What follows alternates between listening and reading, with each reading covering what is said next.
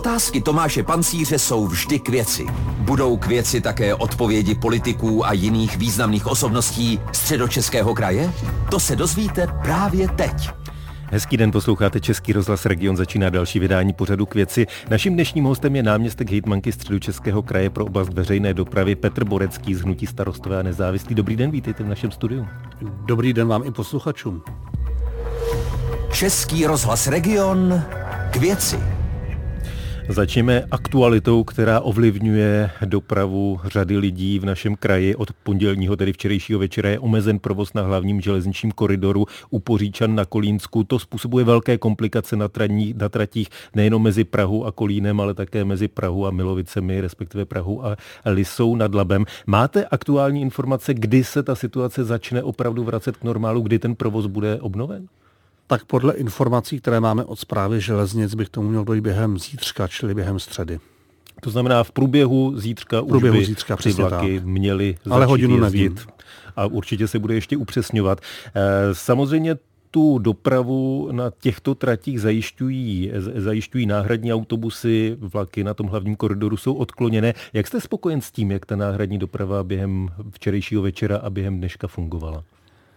Tak pokud se týká samotného zajištění náhradní autobusové dopravy, tak ta samozřejmě fungovala, ale nefungovala tak, aby pochopitelně cestující mohli být spokojeni, protože kapacita vlaku a kapacita autobusu je někde úplně jinde, stejně tak jako přepravní rychlost na tom koridoru. A vy, jak jste správně řekl, tak to mělo vliv i na trať na Milovice, kde vlastně kvůli vyčerpání kapacity vlaků, který objížděli ten uzavřený úsek Opoříčan, tak vlastně nám znemožnilo odpravit některé osobní vlaky eh, v rámci běžné linkové dopravy naší a pochopitelně to způsobilo obrovské problémy pro cestující, kterým se tímto omlouvám, ale bohužel my jako objednatel dopravy, jako Středočeský kraj s tím zase tak moc neuděláme. A celá ta nehoda nám vlastně ilustruje, v jak zoufalém stavu je dopravní infrastruktura ve Středočeském kraji a v okolí Prahy. Dá se s tímhle něco dělat, nebo se máme připravit na to, že pokaždé, kdy se něco takového na tom koridoru stane, tak ty následky budou takové, jako vidíme od včerejšího večera? Tak ono se s tím musí dát něco dělat. Eh, existují projekty, které samozřejmě mají posílit kapacitu tratí. Eh, bavíme se už dlouhou dobu se zprávou železnic o zvíce kolejnění trati 011, ta trať eh, vlastně Kolín Praha, ale samozřejmě je to i o výstavbě nových dopravních koridorů železničních, jako je třeba vysokorychlostní trať směrem na Brno na Vroclav, jako je další trať třeba na Benešov a podobně. A my prostě pokud fyzicky tu infrastrukturu nepostavíme, tak kdykoliv taková nehoda nastane, tak způsobí ochromení poměrně velké oblasti u Prahy. A ještě typičtější příklad je třeba trať Karlštejn Praha, trať 171, eh, která je na tom ještě hůř než na trať 011. Ta aktuální situace povede vás jako vedení středu Českého kraje, že na ministerstvo dopravy, kde konec konců sedí váš bývalý kolega z Rady středu Českého kraje, pan minister Kupka, nebo na zprávu železnic, budete víc tlačit? Tak my na ně tlačíme permanentně, ale musím říct, že eh, vlastně kolegové a kolegyně ze zprávy železnic i z ministerstva dopravy si tu situaci uvědomí, ale oni jsou limitováni dvěma věcmi. Tou první je stav projektových příprav a tou druhou věcí jsou peníze. Ono, i když navenek to vypadá, že ze státního fondu dopravní infrastruktury jde do infrastruktury hodně peněz, příští rok to bude přes 150 miliard, tak pokud se podíváte na rozložení těch investic, tak do té železnice toho jde relativně méně a těch peněz by bylo potřeba výrazně více. Ale ještě větší problém než peníze podle mě je stav projektových příprav a kapacity projekčních firm a pak i stavebních firm. Eh, tohle, co se odehrává na Kolínsku, je samozřejmě naprosto mimořádný výpadek, ale drobnější výpadky v případě autobusové dopravy zažívají cestující ve středních Čechách v posledních týdnech vlastně den co den. V podstatě každý den se objevuje na webu Pražské integrované dopravy soupis spojů, kde lidé na autobus budou čekat marně, protože dopravci nemají dost řidičů a ty konkrétní linky nevypraví. Co jako kraj děláte, aby se tohleto dál nedělo? Jednoduchá otázka, ale složitější odpověď. Uh, ono s těmi řidiči je to komplikované v tom, že nejde jenom o peníze, protože ty výplaty nebo platy řidičů ve veřejné linkové dopravě nejsou už tak strašné, jako to bývalo v minulosti, ale problém je za prvé časová náročnost toho povolání, za druhé samotný třeba způsob odbavování cestujících, kdy ve středních Čechách vlastně řidič zároveň funguje i jako ten, kdo odbavuje cestující. A pak v neposlední řadě je to obecně problém v tom, že třeba v našem školství středním vy vystudujete dopravní průmyslovku nebo vystudujete nějaký obor, kde máte na konci výuční list a můžete třeba a řidičský průkaz na autobusy, ale zákon vám umožňuje ty autobusy řídit až o 21 let, takže vy máte poměrně malý příliv nových pracovníků, kteří by byli schopní ty autobusy řídit a vám pak máte už velký odliv, protože ty řidiči stárnou, odcházejí do důchodu nebo jsou nemocní, pak stačí jakákoliv menší epidemie, máte okamžitě výpadky. Takže, Takže se s tím nedá nic dělat? Takhle, dá se s tím dělat, ale nebude to trvat, nebude to trvat hned. Uh, ta první věc jsou samozřejmě otázky mest, to je navýšení mest, aby se zatraktivnilo to povolání, ale navýšení mest zároveň znamená navýšení nákladů celého toho systému. A to se zase bude promítat následně do cen jízdného nebo naopak do dostupnosti eh, těch spojů. Pardon, já se omlouvám, no, no, no. tomu všemu rozumím. Na druhé straně vy jako kraj máte smlouvy s těmi jednotlivými Máme. dopravci. Ti ano. dopravci slíbili, že za nějakých podmínek, které jim platíte, zajistí tu dopravu a oni ji zjevně nezajišťují v těch eh, spojích, které mm. nejezdí. Eh, není šance na ně víc tlačit? Tak my samozřejmě máme podle smluv, které byly vlastně uzavřeny krajem už v roce 2009 a kterými my jsme vázáni až do roku 2024, které nemůžeme změnit jednostranně, tak tam existují sankční mechanismy a ty sankční mechanismy nám říkají, že pokud ten dopravce nezajistí vypravení autobusu, třeba školního autobusu, tak zaplatí jednorázovou pokutu 1500 korun. Když nevypraví autobus, který jede třeba na konci pracovního dne, tak ta pokuta je 5000 korun. Takže třeba eh, jedna společnost eh, dostala jenom za letošní rok od nás pokuty 1 800 000 korun za nevypravené spoje. Ale na druhou stranu si musíte uvědomit, že třeba tyto dopravci od nás inkasují, ta konkrétní společnost třeba inkasuje přes 400 milionů ročně. Čili ty sankce jsou poměrně nízké. To znamená, že při příštím uzavírání kontraktu už budete chtít, aby ty postihy byly větší? Ano, eh, nově soutěžené kontrakty, které teďka Středočeský kraj soutěží vlastně poprvé v historii, tak už obsahují mechanismus pro výrazné a citelné navýšení pokut. Ale já zase chci k tomu říct jednu věc ten problém skutečně není o tom, že by dopravci neměli vůli nebo neměli chuť to zajistit. Ten problém je systémový. Ten problém je systémový a táhne se napříč celou republikou.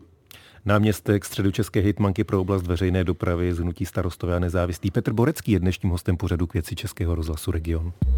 Posloucháte pořad k věci s Tomášem Pancířem a jeho hostem. Vy jste před minulý týden serveru z dopravy CZ řekl, že chcete zvýšit jízdné ve středočeských vlacích a autobusech o 20 až 30 eh, To jste řekl jako Petr Borecký nebo jako středočeský náměstek pro dopravu, a nebo je to něco, na čem už v radě a ve vedení kraje jste domluveni a dá se s tím počítat jako s hotovou věcí? Tak pokud něco takového řeknu ve veřejném prostoru, tak to úplně nelze oddělit, jestli to řekl Petr Borecký nebo náměstek pro dopravu. Dobře, já se zeptám jinak, ale, jste na tom domluvení v rámci já vám koalice? na tu otázku odpovím. E, nejsme na to domluvení v rámci koalice, ono to vychází z kalkulací, které jsme s kolegy z IDSK eh, dělali a které se týkají vlastně e, financování veřejné dopravy ve České kraji jako takové. A O tom navýšení budeme muset ještě v rámci koalice jednat. Budeme samozřejmě se o tom bavit nějakým způsobem s opozicí. Eh, já to opravdu nechci brát čistě jako stranickou záležitost, já to chci brát skutečně jako odbornou debatu. A jo, celé je to o tom, že eh, my musíme nějakým způsobem ten systém vybalancovat, protože jeho financování, tak jak je nastavené, není udržitelné. Vnímáte, že se na tom v koalici dohodnete? Nebo máte ten pocit? Tak eh, pokud mám signály od kolegyň a kolegů, tak si všichni uvědomují, že už vzhledem k tomu, že jenom inflace letos dosáhne skoro 20%, tak zvýšení cen bude nezbytné. To, o čem budeme debatovat, je ta výše, jestli to bude 10, 15, 20 nebo 30 eh, Ta vaše představa je, že by měly stoupnout jak jednorázové jízdenky, tak eh, časové kupony, měsíční, čtvrtletní a roční. Ten nárůst by měl být u obojího stejný, nebo chcete eh, více navyšovat ceny jednotlivých jízdenek? Tak rozhodně spíš to bude o navyšování cen jednotlivých jízdenek oproti časovým kuponům, které chceme, aby měly výhodnější tarif, než jsou ty jednorázové jízdenky. A další věc je ta, že bychom chtěli zvýhodnit elektronické jízdné. To znamená, že pokud si někdo pořídí pydlítačku nebo elektronické jízdenky, tak aby měl lepší tarif, než ten, kdo si to pořizuje ve fyzické podobě. Vy jste řekl, že uvažujete také o cílených kompenzacích toho zdražení pro uh-huh. chudé obyvatele. Jak si představujete ty kompenzace? Tak nechceme rozhodně jít cestou plošnou, která tady byla už v minulosti, eh, protože si myslíme, že to není úplně správné. Eh, my to chceme cílit na lidi, kteří to skutečně potřebují a třeba takovým indikátorem pro to, kdo by mohl být adresátem eh, těchto slev, tak může být informace o tom, kdo třeba pobírá příspěvky na bydlení, kdo pobírá dávky pro děti a podobně. Nebude ta administrace, pokud bude někdo muset dokládat, že bere příspěvek na bydlení, vy to budete kontrolovat, předpokládám, nebude tohle vlastně náročnější a nákladnější, než kdyby to bylo pro některé skupiny plošně? Chceme to udělat co nejjednodušší, protože si sami uvědomujeme, že za prvé e, Česko je totálně přebyrokratizovaná země, takže my chceme naopak vycházet z principu věříme lidem, že to, co nám dokládají, je pravda a ty kontroly budou spíš namátkové a druhá věc je, že předpokládáme, že nám v tomto ohledu pomůžou i s tou správnou definicí, komu ty dávky nebo ty slevy adresovat. Takže nám pomůžou kromě orgánů státní zprávy i neziskové organizace. Na pražské integrované dopravě se samozřejmě podílí i hlavní město Praha. S eh, představiteli Prahy se musíte domluvit, ale zatím není jasno, kdo představitelem Prahy bude, protože ta koaliční jednání stále pokračují.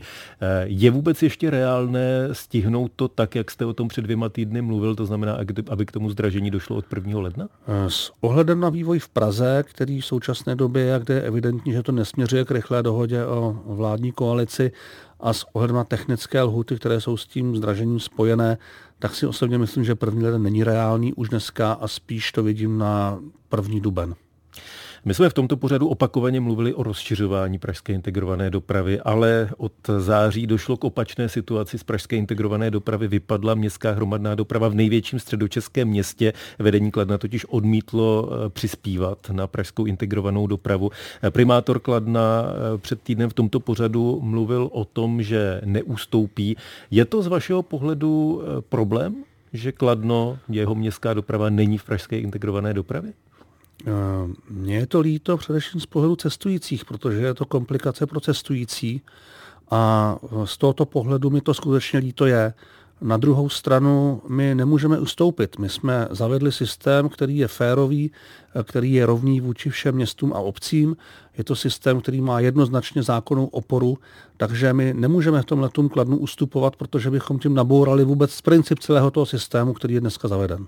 To znamená, že žádný ústupek z vaší strany ne, není možný. V žádném případě nemůžeme ustupovat, protože vemte si to tak, že máme ve Středočeském, ve Středočeském kraji 1144 obcí, Eh, z nich 963 vlastně spadá do toho systému standardu dopravní obslužnosti. A z toho asi 90% už podepsalo ty nové eh, Přes smlouvy. 90% podepsalo, takže z tohoto pohledu by to bylo nefér vůči těm obcím, které to již podepsali. Z těch deseti, necelých 10%, které ještě nepodepsali, hrozí někde podobná situace jako nakladně?